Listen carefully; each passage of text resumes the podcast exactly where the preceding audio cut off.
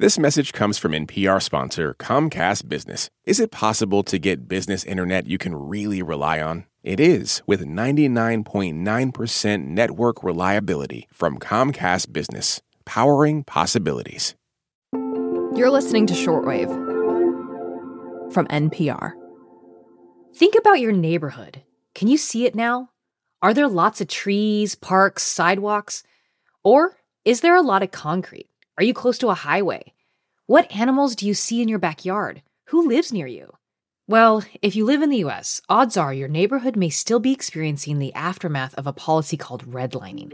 Doctor Chloé Schmidt at the German Center for Integrative Biodiversity Research says it started in the nineteen thirties. That was when this Home Owners Loan Corporation was established, and they essentially said, agents out across cities in the U S to, you know, write reports on and grade the quality of different neighborhoods. And so there were just a lot of zoning and loan and, you know, mortgage practices that were all based on, on these grades. And so if you were, for instance, a black person and you were trying to buy a house in an area that was graded A, you still just were not able to buy a home in those areas. And so it was finally outlawed in nineteen sixty-eight with the Fair Housing Act, but a lot of the times the racial composition has still persisted from these practices.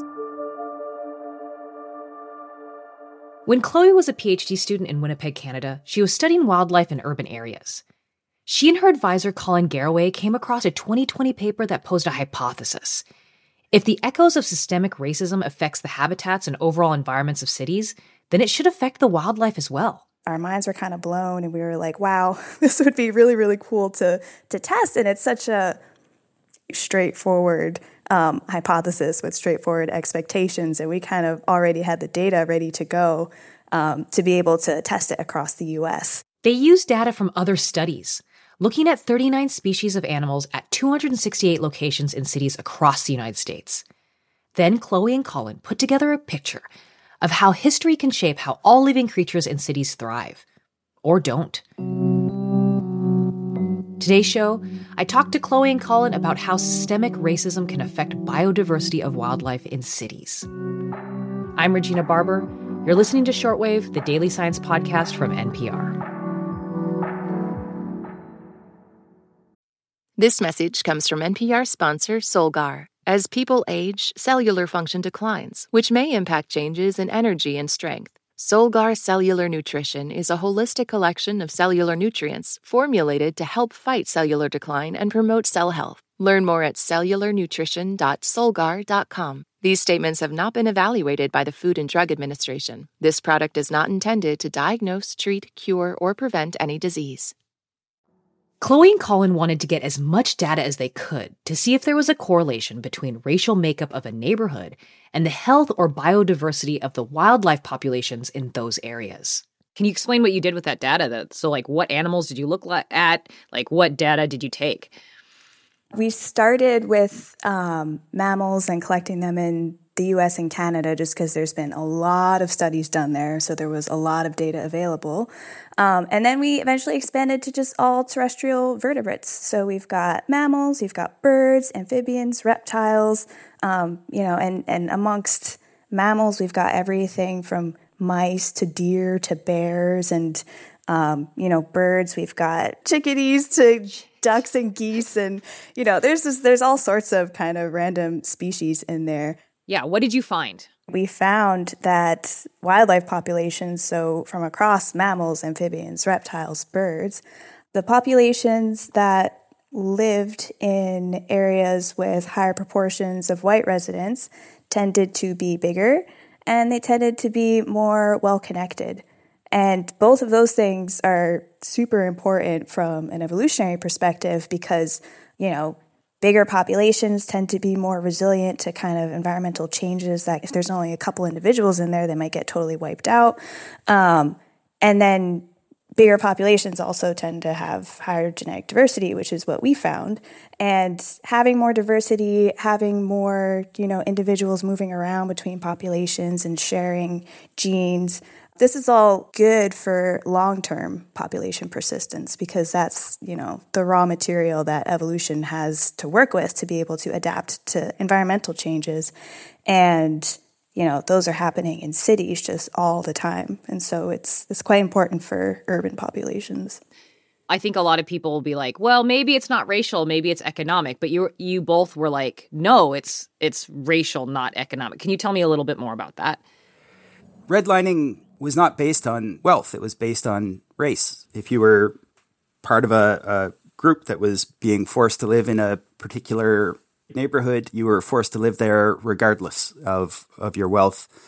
And then there are certainly economic disparities, um, but the way we think about it, and I think the way it's thought about in the literature, is that uh, systemic racism is is a common cause of both um, wealth inequities and, in this case, environmental disparities as well.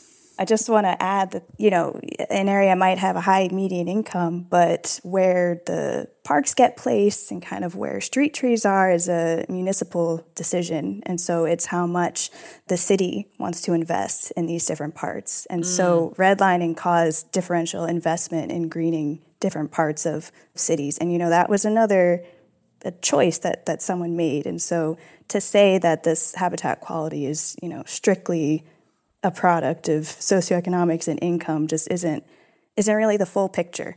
So, Chloé, what was then surprising to you about the results?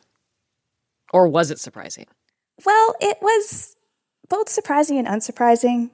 I think, you know, given the the consistency with which these policies were applied across the country, we did suspect that we would see these patterns. But I don't think either of us really thought it would fall out the way it did, you know, because in evolutionary terms, that's a relatively recent change, you know, from, from the thirties until now, you know, for evolutionary time, it's not very long. And so I think the fact that we did pick up the effects that we expected to find was a little surprising and also a little sad. Mm. All of these species had higher genetic diversity in these neighborhoods with higher proportions of, of white residents. And so to see those effects so consistently across all these different species was actually quite surprising to us. So, Colin, what, what do you think is the most important result you hope people understand or take away from this study? Um, it's really clear that it's a result of differential investment in green space, different policies uh, related to pollution and building. And this is something that we can change our mind about. We can plant more trees. We can um, pollute less. And we're talking lots about genetic diversity here, but genetic diversity is linked to just the the size and number of animals in biodiversity in, in neighborhoods. Mm. So by refocusing and careful planning, we can increase the number of animals in everybody's neighborhoods. So yeah, this this highlights a problem, an inequity, but also a solution.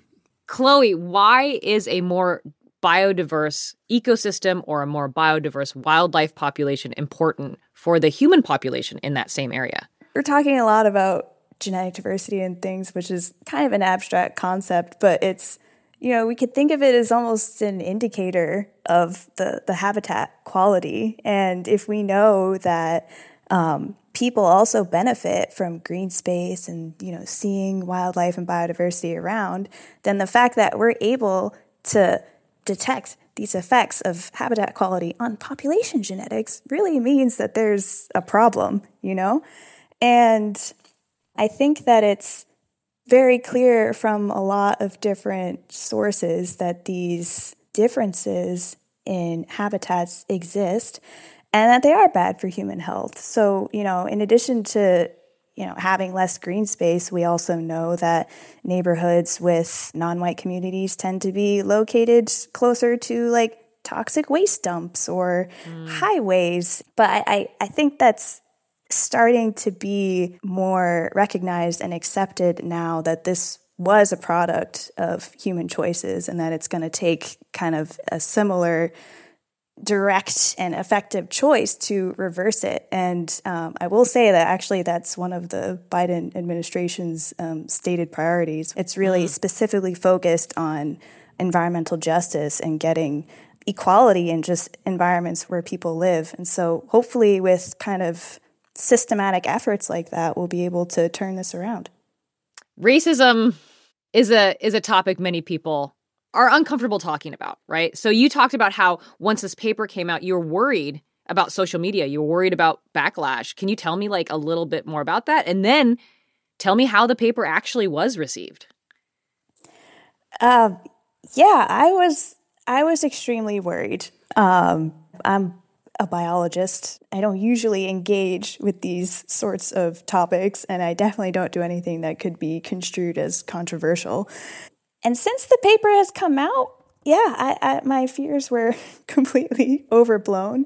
There were a few stray comments here and there on Twitter, but really nothing compared to what I was expecting. And really, it's, I think, at least in my experience from what people have told me, it's been well received. People are really interested. They think it's really important because, you know, mm-hmm. cities are places that humans have made. It's It's all down to our choices. Um, they think this is an important aspect that needs exploring. And if it makes some people uncomfortable, like it's still there and we still need to understand how it works. So mm-hmm. actually the, the biggest road bumps we had in getting this paper out was during the review process, where it was um, very awkward because, you know, we had a reviewer who was almost, I don't know, personally mad uh, because I think they assumed that two white Canadians were writing this paper about systemic racism in the U S And we got the idea they were thinking, what business if it is theirs? You know, who are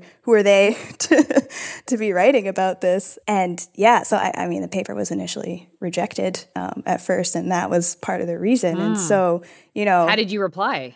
Well, I mean, first of all, we had to come back, and it's maybe assumptions about people based on their name and current affiliation aren't great. You know, I'm like, I'm American, I am mixed race. And so it was just a, I was, I was very personally offended after reading um, those reviews. And I mean, not just offended, just insulted. And so, right. Yeah, that was honestly the weirdest part and why I was expecting more backlash, to be honest. In this paper, we don't talk about how people should feel or other things. So I think who says what does matter. Like there's things that I wouldn't and shouldn't say, um, but we were very careful in this paper, and it's Chloé's paper. Um, so this was like right. a completely inappropriate review that we submitted a formal appeal to the journal, and it was appealed, and then they reconsidered, and then wow. things went more smoothly after that. And this review really didn't focus on the content of the paper. That's what set us up for the expectation of backlash, probably more than anything, eh, Chloé? Like, yeah, for sure. Yeah. That made me extremely nervous. I mean, they had me questioning if I was a person who should be writing the paper, you know? Yeah. And who can't, right? Yeah. I mean, honestly, a small part of me wants it out there just to know that you, you shouldn't make these assumptions about people. But I mean, of course, it is important who are the people writing the paper, but, you know, where where do you draw that line? I don't know. So it's yeah, complicated. I, I know. Yeah. And, you know, that's another another thing with this, because I'm a biologist, I'm not a sociologist. And so, you know, a lot of times we were wondering, are we qualified? Are we the person to do this? But mm-hmm. because we were really just focusing on the the wildlife and genetics, we felt we were, you know, on solid ground, and that mm-hmm. it was a straightforward question, just happened to be about race. We obviously don't want this, you know, overwhelming the rest of the main message. Chloé and Colin both say they want to continue this kind of research and have even talked about collaborating with people outside of biology or ecology. Colin says in Canada, redlining existed in different ways, and some preliminary research has shown hints of the same patterns they found in the U S This episode was produced by Rebecca Ramirez and Giselle Grayson. It was edited by Giselle Grayson and fact-checked by Abby Levine. Josh Newell was our audio engineer. Brendan Crump is our podcast coordinator, Beth Donovan is our senior director, and Anya Grenman is our senior vice president of programming. I'm Regina Barber. Thanks for listening to Shortwave, the daily science podcast from N P R.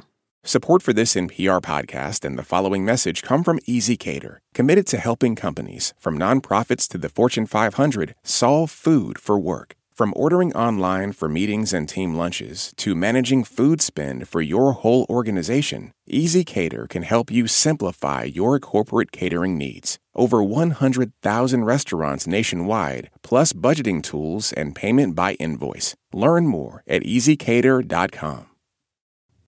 At this year's Oscars, Oppenheimer took home the award for Best Picture, Emma Stone and Robert Downey Junior also picked up wins, and Ryan Gosling brought the Kenergy.